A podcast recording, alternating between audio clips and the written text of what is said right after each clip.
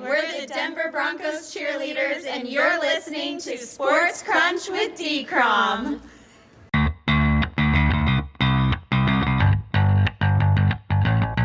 Good morning, afternoon, or evening, wherever or whenever you cats kittens are. This is Sports Crunch with D. Crom. I'm your host, David Cromlow. And as we speak, all 32 NFL teams are finishing up their grades on every draft prospect and preparing to start finalizing their 2022 draft boards with the draft just over three weeks away. And in that spirit, we make our second of eight stops tonight on our annual Dash of the Draft Divisional Tour in the AFC North. And with the arrival of Deshaun Watson, this division boasts three of the 10 best quarterbacks in pro football, and all are 26 years old or younger. And the depth of this draft can only make this blue collar division even more dangerous. What would constitute a successful draft for the Browns, Ravens, Steelers, or Bengals? To answer that question and a lot more is our good friend Billy Rossetti of the USA Today Bengals Wire. Welcome back to the program, Billy. How you doing, my man? Good man. Always good to talk to you, David. Good. Always good to catch up with you. Thanks for having me. Always good to catch up with you as well, my friend. And let's start out with the Cleveland Browns, who just made a bold yet controversial decision to trade for Deshaun Watson. But all of the uh, controversial stuff aside, with uh, Deshaun Watson now in the fold for Cleveland, the Browns arguably have the most complete roster in the entire NFL outside of another edge opposite Myles Garrett and more wide receiver options aside from Amari Cooper, I don't see any other glaring holes on this Cleveland team. Do you? Yeah, I mean, we we knew this was a strong roster even going into last year when they had Baker Mayfield. We all felt coming off, you know, the 11 and 5 season and winning a playoff game in Pittsburgh coming into this po or coming into 2021 uh, i think if i remember i think i had them winning the division so i was kind of sipping that kool-aid a little bit but you know baker of course that shoulder really banged them up and that really kind of set them back a little bit so you know the browns obviously felt that they were a quarterback away and that's why they went out and they made this big move to, to get Deshaun Watson and so now you look at this team you look at you know one of the best offensive lines in the NFL. You, you have one of the best running back duos in the NFL with Nick Chubb and, and, Kareem Hunt. Like you said, you know, you could probably use a little more depth of wide receiver, but you got Amari Cooper in the mix now too. So that certainly is gonna, I mean, that's gonna be a fun combo to watch. Watson to Amari Cooper. I mean, this offense just is going to be so fun to watch now that you have uh, Deshaun Watson in there. And again, you know, all the other stuff aside, just strictly football, it's going to be you know really fun to watch. And then defensive side, like you said, they could use some edge help opposite Myles Garrett because uh, Jadeveon Clowney is still a free agent. Um, defensive tackle, they could probably use some as well because they're probably uh, going to miss a couple guys as well. But you know, we saw the emergence of Jeremiah Owusu-Koramoah in uh, the middle of that defense last year. They still have one of the best secondaries uh, in the NFL. Um, Denzel Ward, obviously a, uh, a stud corner. Greg Newsome had a really nice rookie season as things went on, right, as the season went on. So, I mean, that that roster's there. I think now that they have the quarterback position figured out, I think now this team feels like they can finally compete, you know, consistently with the other teams in in this division. And obviously, you know, maybe, and we'll obviously going to talk about the Bengals soon, but you know, the run they went on having Joe Burrow, you kind of think, you know, maybe deep down the Browns knew they had to do something, the quarterback to kind of keep pace with them. Uh, yeah, they, did sweep the Bengals last season, but we know uh, the one was week 18 when the Bengals basically just didn't care. They had injuries and, you know, Joe Mixon had COVID. But, um, you know, the bottom line is they still swept them, but they still need, probably felt they needed to keep up with them. Now they're now they have their their guy and now they feel they're set and this is this is going to be really interesting to see you know can everything blend together? Can Deshaun Watson and Kevin Stefanski coexist? Can uh you know all these new faces come together? How, or how quickly can all these new faces come together? It's going to be really fascinating to see what uh what goes down here in Cleveland. It most certainly is. And uh, I can only pray that uh, Deshaun Watson has uh, learned uh, from all this and uh, comes to acknowledge the uh, mistakes he has made. But that's for another show. And now from the new Browns to the old Browns, as they say, with the Baltimore Ravens. And almost like the Browns, the Ravens don't have that many glaring holes on their roster either. but there is such quite a need at the all important edge position where Baltimore has not had a player reach double digit sacks in a season since Terrell Suggs did so in 2017. If no edge rusher or pass rushing defensive tackle left on the board meets the value of the 14th overall pick in the eyes of the Ravens, could you see Baltimore as a strong candidate to trade down? They, they certainly could. You know, the Ravens obviously have a history of, you know, moving around the board. Um, obviously, Lamar Jackson, they moved up to get. So, if there's one thing we've learned, obviously, and, you know, you and I both know this very, very well. If there's one thing we've learned about the draft, it's you never say never. Anything's on the table, you know, especially with a, a GM like uh, Eric DeCosta. He's just, you know, willing to do whatever it takes. The, the Ravens have always been a, a really good franchise in terms of finding value. It just always feels like they just get good value on a lot of these players, right? It just feels like they always sit back and get good players at like really good contracts. And obviously, you brought up, you know, the need for edge. And of course, as we know, they thought they were going to get Za'Darius Smith back. Things kind of faltered a little bit. He went, uh, ended up stepping back and ends up signing with the Minnesota Vikings. So yeah, there's definitely some need now uh, for pass rush because they did not, they were missing Matthew Judon badly last year, and you can tell. But yeah, you know this team they're going to get healthy, and I, I agree. There's really not. This is another team that you look at the roster and you think, wow, like you know if players stay healthy, if they can avoid the bad injury luck that they had last year. Because remember, this was a team that was eight and three through 11 games last season, sitting as the number one seed, and then all of a sudden the bottom fell out because Lamar Jackson was hurt, and you know Marcus Pierre, everybody, you know, between the injuries they had toward the end of the season, and then the injuries that started their season finally caught up to them. Their de- their lack of depth finally showed. Now that everyone's back healthy, I think they're ready to gear up, and you know they're going to have a favorable schedule because they did finish last in the AFC North. So now they're going to have you know all the last place teams they're a good candidate to be because we always talk about who's going to be that last place to first place team. The Ravens, I think, are going to be a an excellent candidate for that. Obviously, you have the questions now with Lamar Jackson's future, but I think they're they're okay with uh, still being patient. It doesn't seem like they're either side is really in a rush to get anything done. I think they're just wanting to put the best product out on the field, and then I think they've done that so far. You know, they also filled one of their big one of their other top needs uh, with offensive tackle with bringing in Morgan Moses on a, a, really favorable deal as well. So really excited to watch the Ravens bounce back this year. Oh, absolutely. They should definitely have a regression to the mean in terms of injury luck and uh, the how they just kept battling through all those injuries, even after Lamar Jackson got hurt.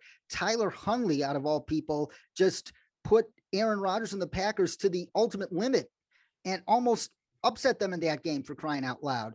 And that is only a sign of things to come when this Ravens team gets fully healthy this season. I completely, completely, completely agree. And if uh, you want to cash some bets in before the season on the best can go from worst to first, I think the Ravens are a pretty, pretty good bet. And uh, moving along to the Pittsburgh Steelers, where the search is on for a long term successor to Ben Roethlisberger. And you can tell based on their presence at all these pro days, the Steelers are absolutely leaving no rock, no stone, or no pebble unturned when it comes to this quarterback class. And you know as well as I do, you were at the Senior Bowl, as was I. We saw each other down there. It was great to see you down there, by the way. The worst kept secret in the entire National Football League since the Senior Bowl is the Steelers' love for Malik Willis. If the Steelers are as madly in love with Malik Willis as they seem to be, should they be willing to trade up to as high as five overall to get him? Yeah, you know, and it's funny because I mean, I don't know if you were there. I I happened to be back there, like outside the stadium. I saw uh, Mike Tomlin there, and you know, I, I, think Kevin Colbert was there, but you know, definitely Tomlin. I think they were even talking to his parents a little bit, kind of outside the stadium as well. So yeah, there was a uh, a lot. There was a lot of love for Malik Willis. Tomlin's floating around there on the practice field, getting his eye there. Um, I think what this offseason has showed is teams are not afraid to go after guys that they want. I mean, you've seen, you know, we just talked about Deshaun Watson and all that the Browns gave up to get him. The Broncos obviously made the big move for Russell Wilson. So I mean, teams seem to not be, you know, Matt Ryan, another another one. teams seem to not be as afraid to go and get their guy. I mean, you're now seeing, um, you know, the Falcons just took a $40 million dead money hit to get rid of Matt Ryan and just say, okay, let's finally cut ties here. Let's just reset. You know what? Not same with like when the Eagles traded Carson Wentz. So, yeah, I don't think the Steelers really should have too much of a problem if they really want to go that high. Now, it's interesting. You know, now we're starting to hear, okay, maybe the Lions could look at Malik Willis at number two. Uh, I'm still kind of that, you know, I'll believe it when I see it. But I mean, I guess again, anything's possible. Now, do I think they're going to go from 20 to two? Probably not. That's a high, high price to pay. 20 to five. I mean, you know, obviously it's going to cost you next year's first round pick, but if you really feel like he's the guy, you know, again, you know, like like look at a team like Chicago was totally fine giving up that first round pick to get Justin Fields because they felt he's the guy. You know, if if the picks work out, then or excuse me, if the trade works out and he becomes your guy, then you're fine with getting rid of those picks. I mean, the LA Rams have basically no picks for crying out loud. And they just won the Super Bowl. So I think, and I think, I think that's another example too. I think the Rams kind of showed that, you know, draft picks are really a lottery pick. And if they, if you can turn them into that star-studded quarterback that you feel can get you over the top, then by all means go for it. So yeah, I would not be surprised if the Steelers make a move, especially with, you know, and you know, I think I think five certainly seems like an interesting spot because obviously you have Carolina there at six, who's obviously going to be looking at a quarterback, though I think they should really consider trading back.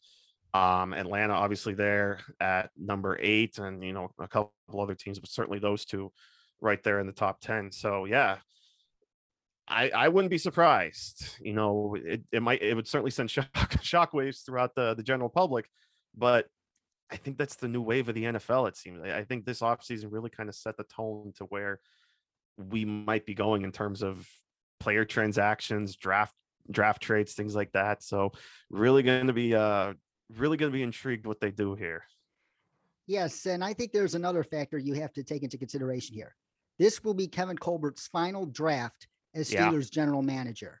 And he is not going to want to leave his position without getting the Steelers the quarterback of the future, or who they think is going to be the quarterback of the future. And if they have mm-hmm. such a deep conviction with little to no qualms about Malik Willis, I think they should make that move up the board. Pay pay whatever price you get. If you feel that way about a quarterback, just go get him and pay whatever price you can.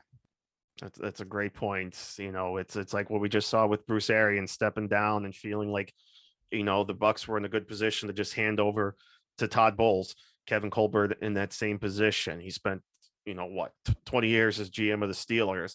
He's not going to step away and, and leave them in shambles. So that, that's that's a really good point. Yeah. So if you're looking for a team in need of a quarterback, looking to make a big move up the board, look no further than the Pittsburgh Steelers. And now on to the team you cover, the defending AFC champion Cincinnati Bengals. And the Bengals came oh so close to winning their first Super Bowl in franchise history. But unfortunately, their porous offensive line play, especially in the passing game, proved too much for them to overcome at the end. And that's why the Bengals have spent the vast majority of their resources so far this spring on improving Joe Burrow's protection with Alex Cappa and Ted Karras on the interior and La'el Collins at right tackle.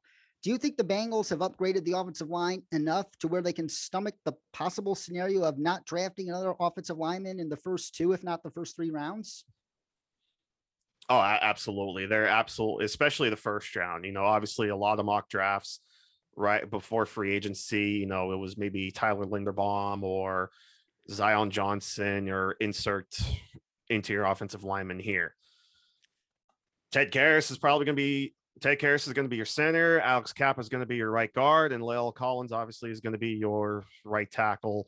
Jonah Williams is still set there at left tackle, and the Bengals are still pretty high on guys like uh, a guy like Jackson Carman, who I think you're probably going to see uh, as the as the starting left guard. So, you know, now if say Tyler Linderbaum is still there in round one, then I wouldn't be surprised to because they still need depth. You know, they're set at the starters, but they still need depth behind those guys. So, you know, because if like one of those guys go down, now all of a sudden you're back to Hakeem Adeniji possibly one of those spots or Isaiah Prince. And obviously we saw what happened when those guys stepped in, especially especially guy a guy like Isaiah Prince uh, in the Super Bowl. It, it was not pretty. So uh, you definitely need some depth guys there, but I don't think they've now they don't have to pigeonhole themselves into that position uh, with the 31st pick. They can take a guy like Kaiir Elam or Roger McCreary one of these corners. In fact, really, I would say that's probably the their top positional need right now is cornerbacking. Need somebody to go in there and compete with Chidobe Awuzie, and especially compete with Eli Apple. You know, you still got Mike Hilton on the inside, but you need somebody solid in one of those out, outside spots. Obviously, we all saw what happened with Eli Apple uh, in the Super Bowl. And, you know, at some point, safety probably has to be an issue as well because you've got Jessie Bates on the franchise tag and his future is very clouded as well. Who knows if they're going to be able to lock him up long term? That's going to be really fascinating to see. So I think really now that's, and again, they're not, they don't have to be forced into taking a, uh, a secondary pick with that first pick. There's still some good safeties uh, and even corners later on in the draft. Coby, especially ironically from Cincinnati, Coby Bryant at corner and uh, Bryan Cook the safety. So interesting enough, they can just go right to right to their own backyard to, to pluck some guys. But no, I, I think they're good on offensive line. They don't have to force a pick at 31, but they absolutely do need some depth. Dylan Parham, I think, would be another intriguing guy there uh, as well if he's there in say round two. And speaking of that, it's time to play our favorite game on our Dash of the Draft Divisional Tour. We're going to let you play GM for all four AFC North teams by doing three round mock drafts. And let's get it up for you right here, Billy. And we are rolling right now. We start with the Cleveland Browns. And we are on the clock at 44 overall right now. The Browns, uh, let's see who is there. Um, Christian Watson is still on the board. He would be a very intriguing value here if he falls this far. I don't think he will fall this far, but uh, if he falls this far, he'll definitely be under consideration. And the best edge on this board right now is uh, oh, you got Travis Jones from UConn. He would be great value. The Browns uh, don't really have an interior penetrator uh, like they did the past. Uh, Malik uh, McDowell, uh, is is he still under contract? No, I think he's still a free agent. Yeah, and uh, oh, Travis yeah. Jones would be a tr- great long term solution. Uh, you need that guy in the middle who could get to the quarterback and draw attention away from Myles Garrett that way. He would be a great candidate to do so.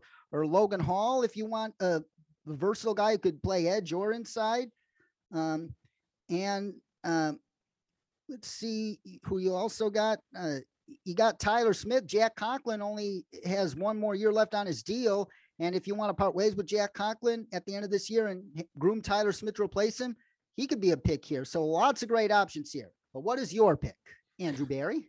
Def- definitely, uh, definitely a lot of good options. And I'm going to try to uh, not make this as much of a PR nightmare as, as the Browns did a couple of weeks ago.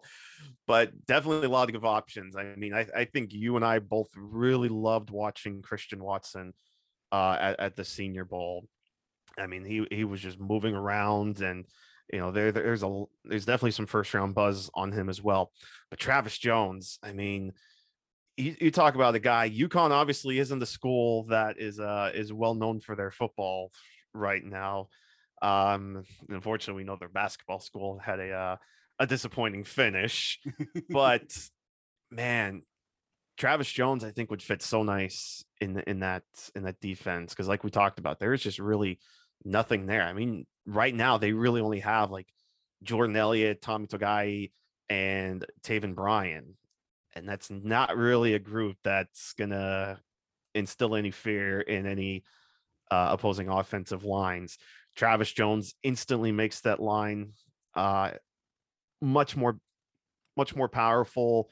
Like you said, would take some of the pressure off of Myles Garrett. So I think I'd be I'd be fine with taking uh, Travis Jones here and really solidifying uh, that defensive line here because you got to get guys, especially in this division, got to get guys to get after these quarterbacks. Can't let Lamar Jackson can't let Lamar Jackson run around on you.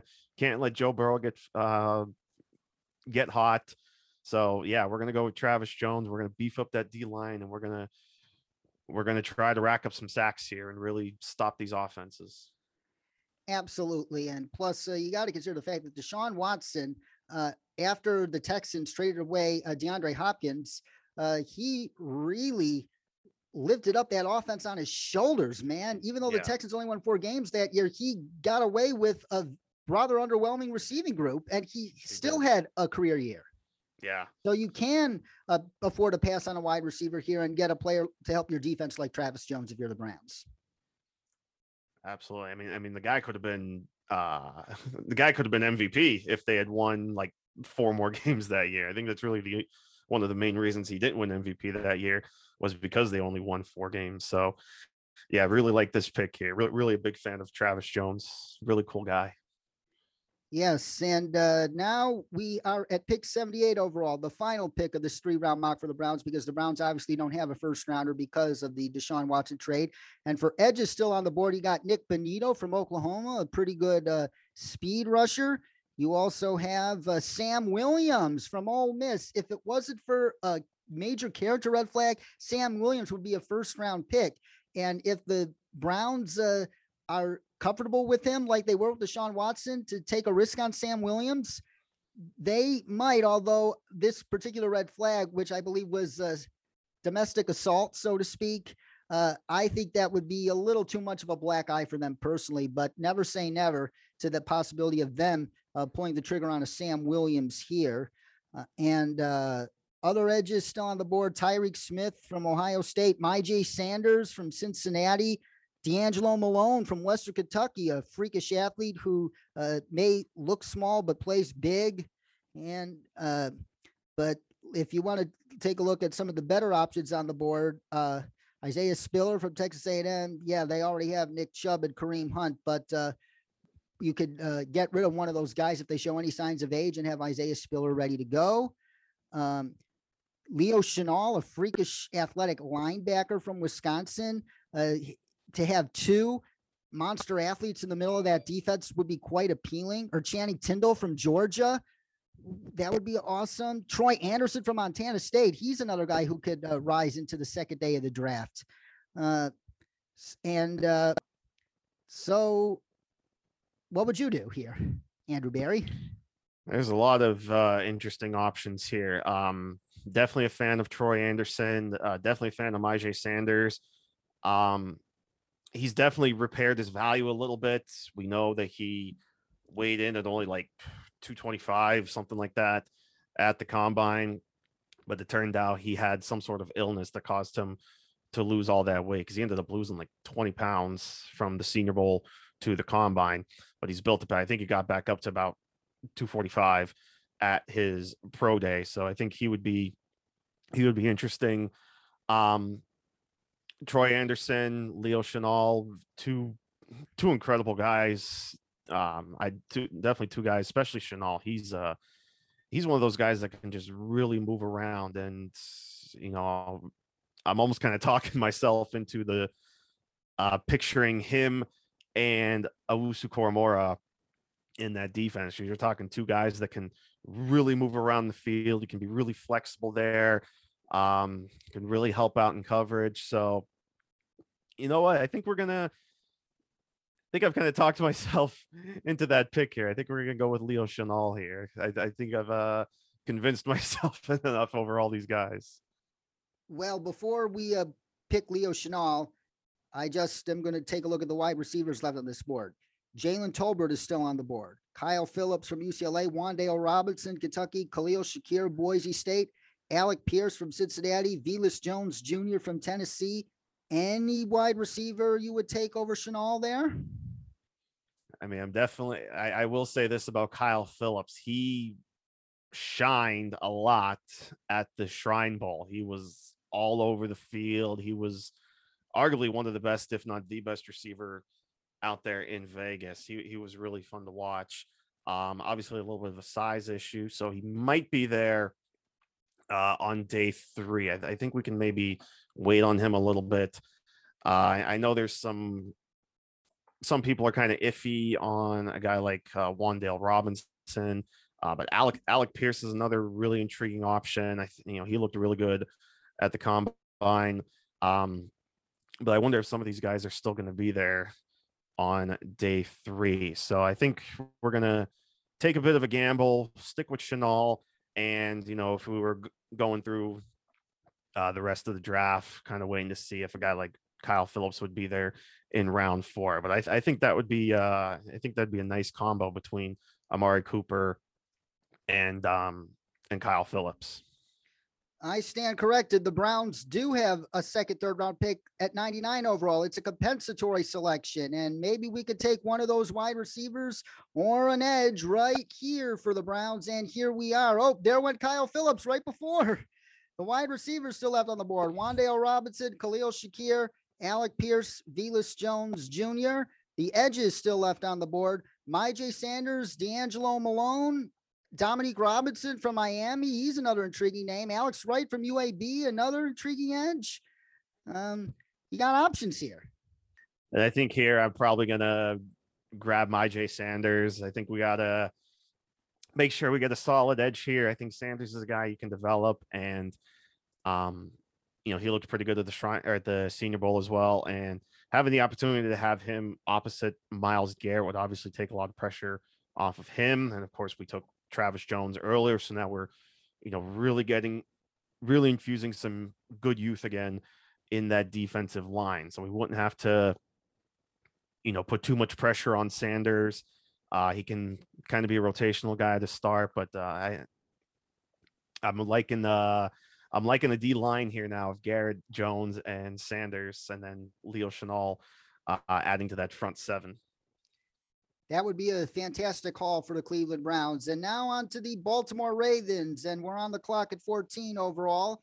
Uh, they need an edge. The best edge on the board is George Karlaftis from Purdue. Karlaftis, in my opinion, would make an ideal a complimentary bookend to Odafe Oweh, who had a very promising rookie season. Odafe Oweh, he's that freakish athletic guy. Karlaftis isn't as athletic, but he's got he plays like a raven. He has a nonstop motor. He always finds his way to the quarterback. And that's what you want in a pass rusher. Even though he might not get you double digit sacks a year, he will constantly get pressure on the quarterback. You want that with George Karlaftis. But um, Tyler Linderbaum could be an option here. The Ravens are known for taking um, Iowa interior offensive lineman early in the first round. Marshall Yanda, they did it one year, and they could do it again with Tyler Linderbaum right here. But you also got Jordan Davis from Georgia or Devonte Wyatt from Georgia. Either of them could be a fantastic option for this uh, defensive front that needs a lot more reinforcements than what they have. Yeah, definitely a lot.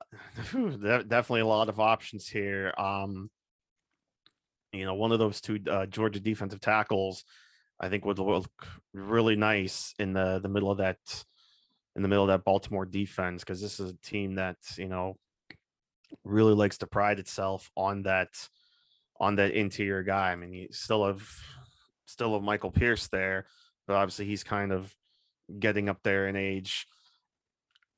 I think one of those, I think it definitely could be, you know, I was initially thinking of Karlaftis, um, you know, because he's intriguing too, you know, because I remember it's it's it's interesting. I remember he talked about his water polo uh training, which was like incredibly intense. He uh talked about that at the combine and um, you know, just some of the the crazy training. I think he said something like he had to hold a chair above his head while in the water, something like that. Yeah. So I mean, this guy you talk about a guy that can really build power from the lower part of his body.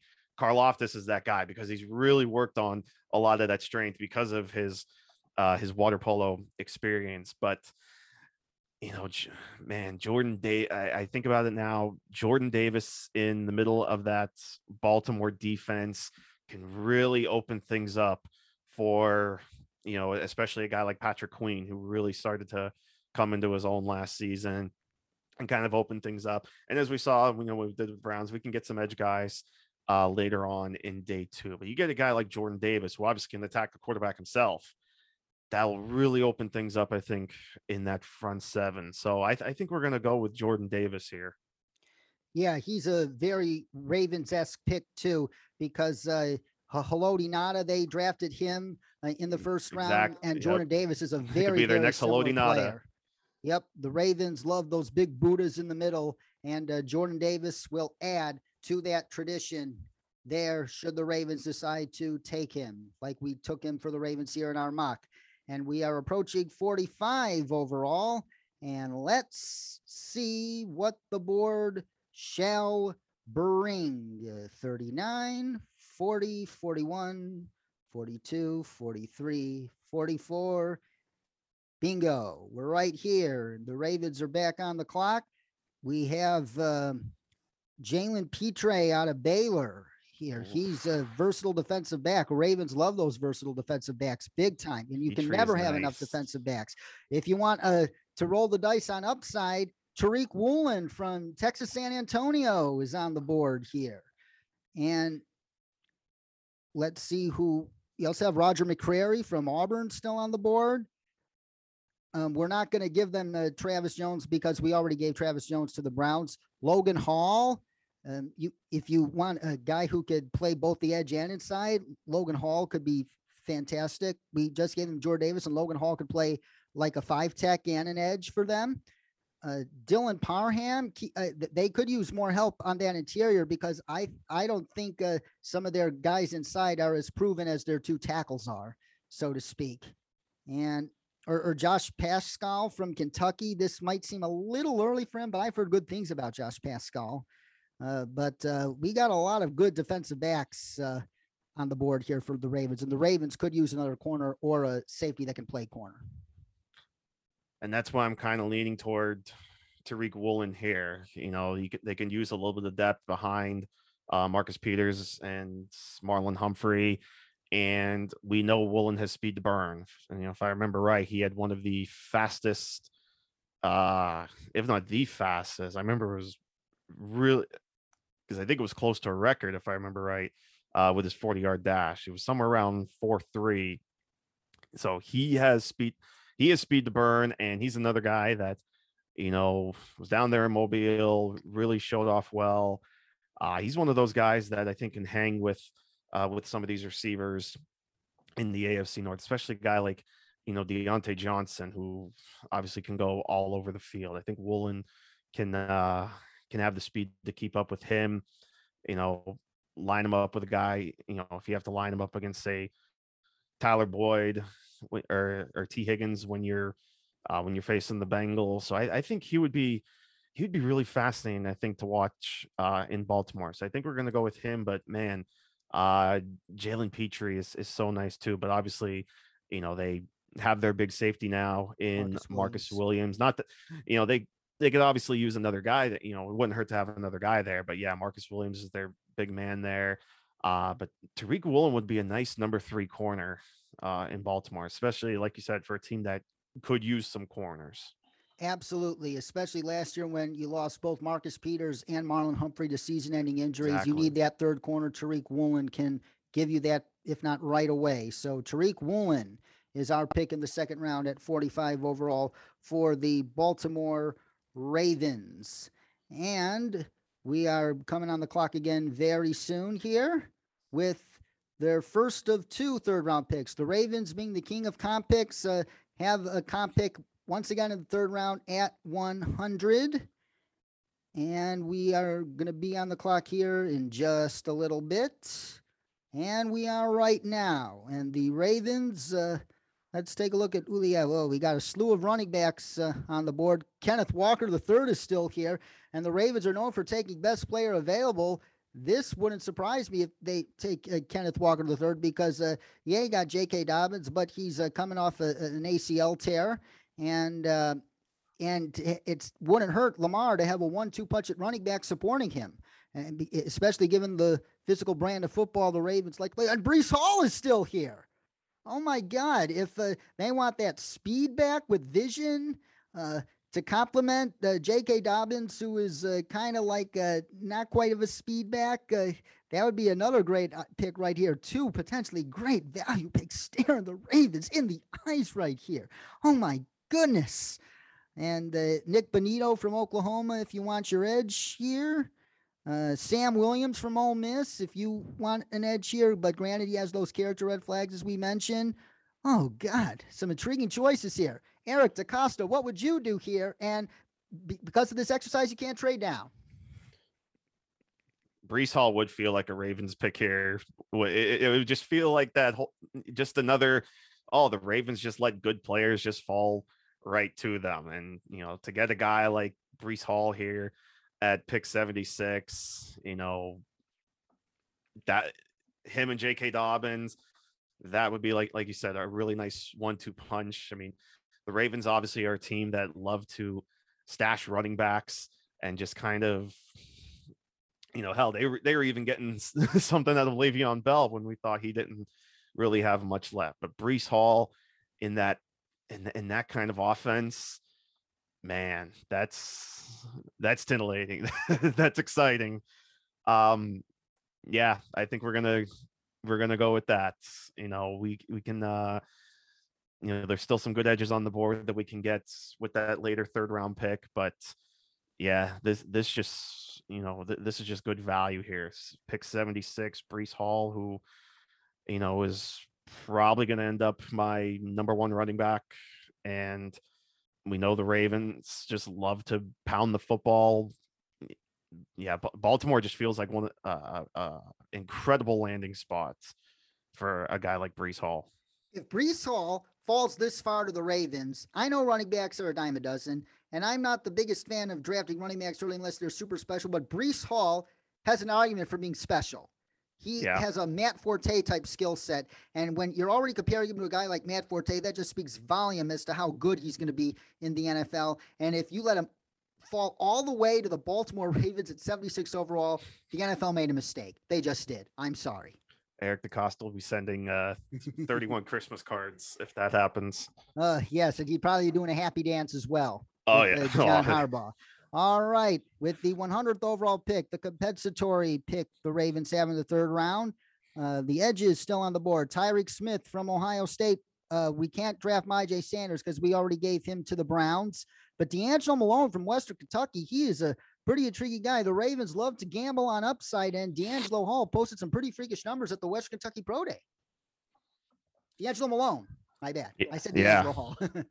yeah, and you know what? Let, let, let's take that gamble. You know, the Ravens, you know, they're we're just trying to get them bodies, right? We're just trying to kind of pluck players where we need because again, this is a team that really doesn't have a lot of big needs. I think we've kind of plucked really two of their biggest needs so far with those first two picks. You know, we've solidified the interior defensive tackle, we've got our third corner. Now we can just go out and get good players, get, you know, and, and kind of throw some darts. You know, we're at pick 100. Why not take, you know, it's the end, effectively a fourth round pick, you know, here at pick 100. So, yeah, why, not take a shot? You know, like you said, he showed some really good athleticism at, at his pro day and you know baltimore's always that team obviously you know things are going to be a little bit different now that uh, wink martindale is there but i mean mike Macdonald obviously had a, an incredible run last year with michigan's defense you know and he had he obviously had some some really good guys but Macdonald's one of the reasons why Aidan Hutchinson could be the number one pick, why David Ojabo was going to be a top pick before that unfortunate injury. Who's to say he can't do that now with the Ravens here? Definitely. And now on to the Steelers. And we are at 20 overall. Malik Willis is no longer on the board, but Kenny Pickett is still on the board. If they want to get a quarterback they're familiar with, Kenny Pickett could very well be the guy. But if you want uh, help on your offensive line, Tyler Linderbaum is still available. And uh, also uh, Jordan Davis, although we came to the Ravens, uh, so he's unavailable by rules. But Devonte Wyatt's still there. Uh, in terms of corners, let's see. Uh, Daxton Hill, uh, he could play corner and safety. He would be a good pick here. Boye Mafe, teaming him up with TJ Watt could be very intriguing for Kevin Colbert. He would definitely consider. And but Desmond Ridder. now, a lot of people would say, no, this is reaching on him. Well, maybe not necessarily because Desmond Ridder, he's probably going to be gone very, very early in the second round. And um, Mark Schofield, I posted uh, the segment of the interview I did with him on the quarterback class saying why he thinks Desmond Ridder deserves serious consideration uh, by the Steelers at this pick. Should they be unable to trade up for a Malik Willis or somebody like that? Uh, because uh, he's just super, super smart and his athleticism is has just not been tapped into yet. He's like uh, that uh, Alex Smith type of player when if you could get the utmost out of him, he could be a very, very good quarterback for you. Uh, and just leave him on the pine for a year behind Trubisky and Rudolph and let him take over next year. Desmond Ridder, I think, should be equally considered with uh, Kenny Pickett or Matt Corral here if the Steelers want to take a quarterback here. That's exactly what I was thinking before. You basically took the words right out of my mouth, David. So it's like we're thinking alike here. Pittsburgh would be a perfect, you know, would be a good landing spot because, you know, you don't have to rush him out there. You you you just paid uh, Mitchell Trubisky. You know, you're obviously not paying him a lot, but the expectation is he's probably going to be the starter. You know, I, I know Dwayne Haskins is still there, but I think the ship is kind of starting to sail a little bit on uh, Dwayne Haskins here. I think they're ready to kind of start fresh. So I think the Steelers are fine with, you know, if they sit here at 20 and Ridder's there, I think they'd be perfectly fine with grabbing him, especially if Malik Willis is off the board, which he is in this scenario. I think they'd be perfectly fine grabbing Ridder, letting him sit a year, let Trubisky kind of, you know, kind of take the reins this season, see what you can do, and then uh hand the keys over to Ridder in uh in, in 2023 because you know it's not like you have a huge commitment to really any of the other quarterbacks uh beyond this year. So yeah, Desmond Ridder I think would be a fine a fine spot here. So that's send in the card. That's gonna be the guy. Yeah, so Desmond Ridder is the quarterback of the future for the Steelers, at least according to our mock draft. And the Steelers have two more picks this mock at 52 overall and at 84 overall. Now you got your quarterback of the future in Desmond Ridder. You can now afford to potentially uh, look for some help for him on the offensive line. And let's see who we still have on the board here. Ooh, Kenyon Green is still on the board, and Tyler Linderbaum is still on the board. This is not going to happen in Rio. Tyler Linderbaum should not be allowed to fall this far. Neither should Kenyon Green for that matter. But if you're Kevin Colbert and you could have your pick between one of these two guys in the second round, that's like the perfect retirement present aside from getting your quarterback in the future. Yeah, and, and the Steelers have already done a nice job of kind of revamping their offensive line as well. You know, the Bengals have gotten a lot of love for building their offensive line, which is uh you know, totally deserved. But the Steelers got one of the best values I think so far of this free agency with James Daniels. Definitely. Yeah. So, you know, there's your there's your right guard.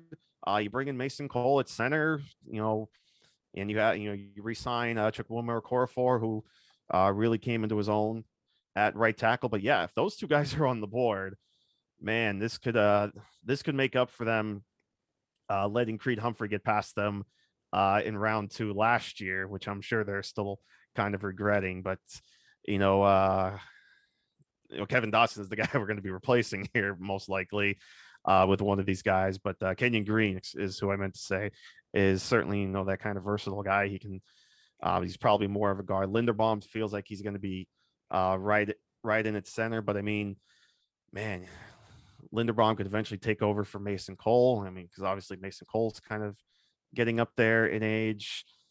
Man, that would just be too much of a value pick. Because I mean, I'd be I'd be comfortable taking Linderbaum because I, I was considering taking when we were doing the Ravens. I was I was considering taking Linderbaum there at 14. So I'm perfectly comfortable taking Linderbaum with a top 15 pick. I'm absolutely going to take him with uh, pick number 52 here, and then figure out later what we're going to do with him and uh and, and Mason Cole. That would be a good problem to have, I think. Uh, but yeah, here here at 52, yeah, that's uh and, and like you said, there's no I don't think this is gonna happen in uh in in real life. I mean, if he's there at 31, I think the Bengals very possibly could take him. No, you know, so 52, that would be a- a- an incredible steal. Yep. Tyler Linderbaum is the pick for the Steelers at 52. It'd be like Richmond, what they did to Dayton in, in the NCAA tournament, stealing that bid. Damn.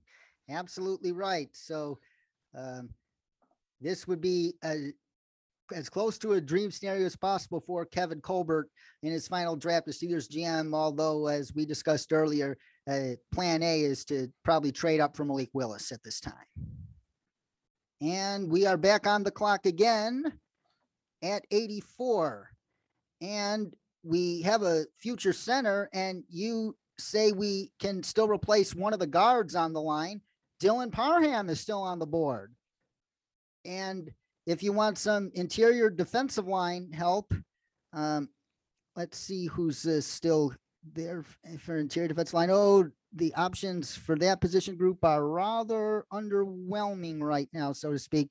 Matthew Butler, I believe, is the highest ranked interior defensive lineman left on the board. Yes, he is.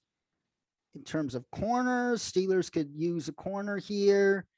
Um, let's see, Marcus Jones out of Houston, although word has it that uh, he has a, a, shoulder issue that uh, some teams are very alarmed about. Uh, that's uh, inside information courtesy, courtesy of my good friend Nick Kendall from milehighhuddle.com. Cam Taylor Britt from Nebraska, Mykael Wright from Oregon, Martin Emerson from Mississippi State. You got options here. There's been a lot of love lately, and I've been uh, kind of starting to jump on that train myself as well on Cam Taylor Britt. He uh, he had himself a nice he's had himself a nice pre-draft process and you know this is this is certainly another position of that we can use some help on here uh for this you know for the Steelers you know they did bring it they did uh were able to keep Ahkello Witherspoon who quietly had a nice season for the Steelers and then you know Cam Sutton is uh is still there. Levi Wallace was a, a pretty nice free agent pickup as well but can never have too many corners especially uh, on a team like this or a division like this. And I, I think, you know, between Mike Tomlin and Brian Flores, I think they would really like a guy like uh, like Cam Taylor Britt here. I think you can bring him in and let him compete possibly with Sutton or, or Levi Wallace. You know, give you a little bit of flexibility there, even with a guy like Witherspoon can kind of move around. So I think Cam Taylor Britt would be uh would be a nice fit here. And that concludes our three round mock for the Pittsburgh Steelers. And speaking of Ahkello Witherspoon, his grandfather Jimmy was one of the best blues singers in American history, and that is not a lie. He's a uh, so he has a very intriguing bloodlines, uh, Keller Witherspoon. So there's nice. just your fun fact of the day. And now on to the defending AFC champion Bengals and their three round mock. Duke Tobin, let's see what you have available here. Devonte Wyatt is still here. He would be he would be a steal here. Are you kidding me? Because the Bengals uh, they did lose Larry Ogunjobi, their um, pass rush penetrator at the defensive. Yes, you, you, kept BJ Hill, but BJ Hill is more of a uh, run stuffer. Devonte Wyatt would complement BJ Hill perfectly for at least the next three years. Man, that would be so cool to have. Now it's line. Lewis Cine from Georgia. If uh, you're not confident you're going to sign Jessie Bates long term, He's an option here. Perrion Winfrey, another option uh, from uh, Oklahoma. Just uh, Jaquan Brisker out of Penn State is still here. But Devonte Wyatt, I think that screams steal, don't you?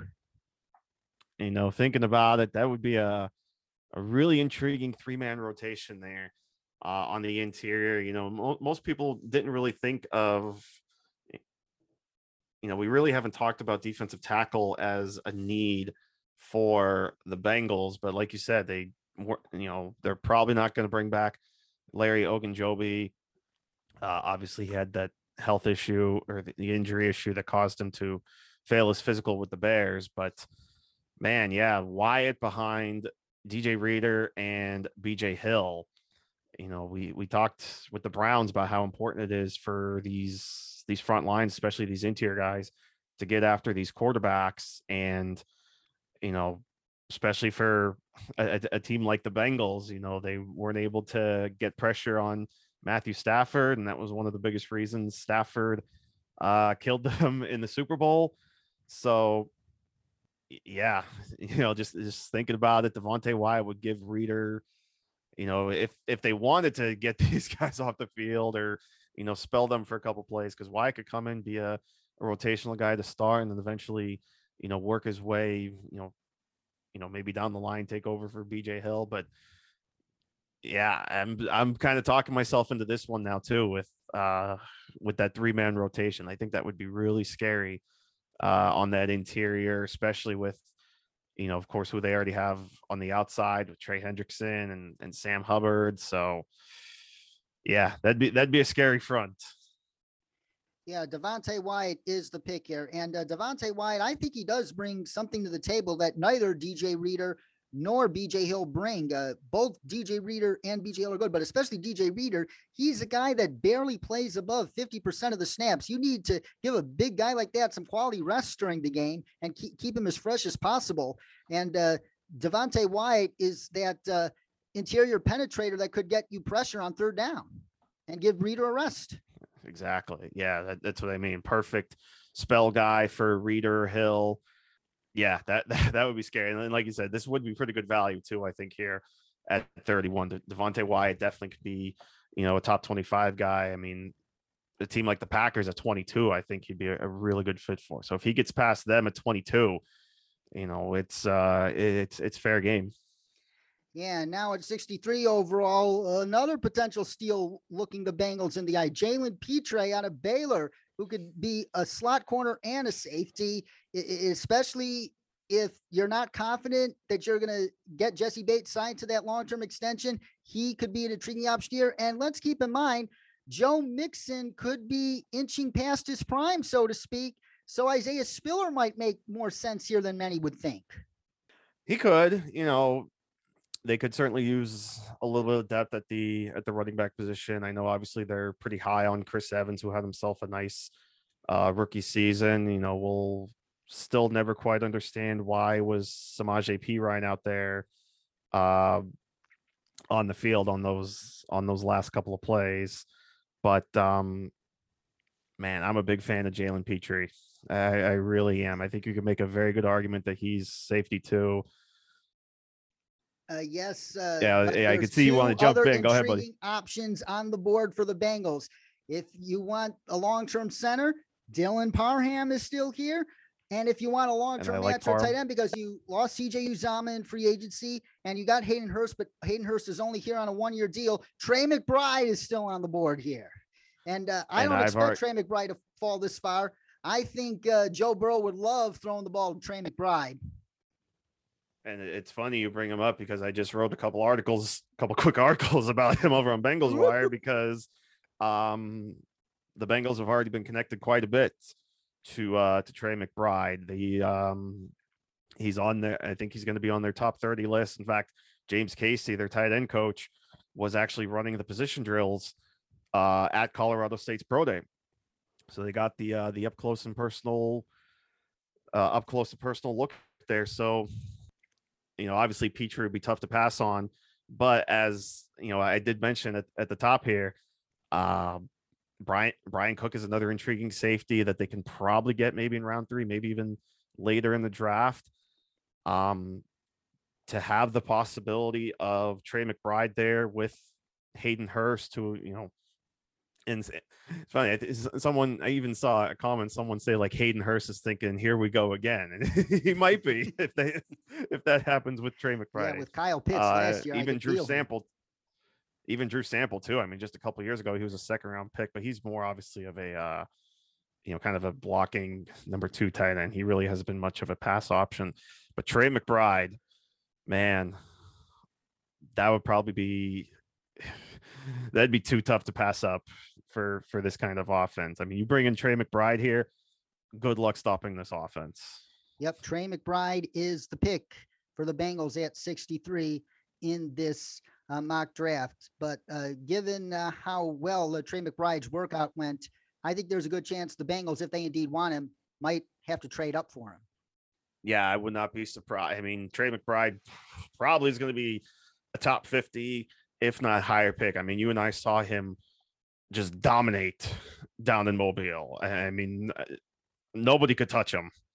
You know, so good, good luck. Stop. Whoever gets him is going to get a fantastic player. I mean, the guy caught 90 passes last year for over a thousand yards. The guy had a 70 yard rushing touchdown for crying out loud. So, like, this guy is incredibly ins- insanely talented. So whoever lands Trey McBride is going to get themselves one fantastic, not just player, but person. I mean, there was a great article about not just him, but his family, uh, the two mothers that raised him. Um, over at, at the athletic a fantastic article about that so if you get a chance to read that i, I highly recommend checking that out Recommendation noted. And we are on the final pick of this three round mock for the Cincinnati Bengals at 95 overall. You say you believe the most pressing hole on their roster is currently at the cornerback position. And here are the corners still on the board Mykael Wright of Oregon, Martin Emerson of Mississippi State, Josh Joby of Alabama, Jalen Watson of Washington State, uh, Caleb Evans from Missouri, Coby Bryant of Cincinnati, who we just mentioned, Mhm. Montaric Brown from Arkansas, Jack Jones of Arizona State, and uh, the rest. And but there's an intriguing name on the board. If you want, uh, in case Jonah Williams doesn't step it up big time this year, you want somebody waiting in the wings. Abraham Lucas of Washington State is a very intriguing option with enormous athletic upside here. Lucas is nice. absolutely. Um, Jack Jones is an interesting name too. He, um, you know, we actually got a chance to see both Arizona State corners uh, down in Vegas at the Shrine Bowl. There, there was, you know, once upon a time some first round buzz on those guys. That you know, that certainly has kind of subsided a little bit. But I think Jack Jones would be an intriguing name uh, to watch here. But you know the the connection of Coby Bryant, you know, for obviously, you know, a, a couple of interesting reasons, but especially like on the field. Coby Bryant is a uh, he's he's just a really good player.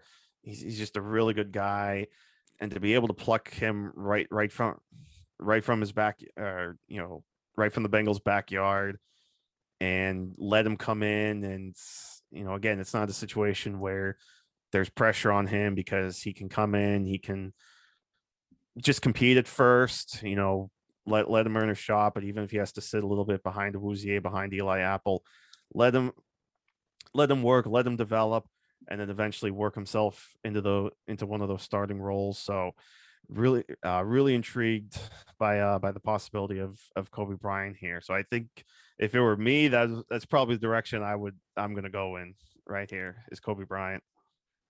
Coby Bryant is the pick indeed, and that's Kobe with a C O B Y, just to let you know, folks. And he is Billy Rossetti, ladies and gentlemen, the USA Today Bengals Wire. Follow him on Twitter at Billy underscore Rossetti. That's R I C C E T T E. Billy, thank you so much once again for joining us. And that's it for today here on Sports Crunch. But we'll be back soon with the third stop on our 2022 Dash to the Draft Divisional Tour, the NFC South. So stay tuned. Be sure to follow me on Twitter at dcrom59 and on Instagram at Sports Crunch with dcrom. And remember, that's Crunch with a K.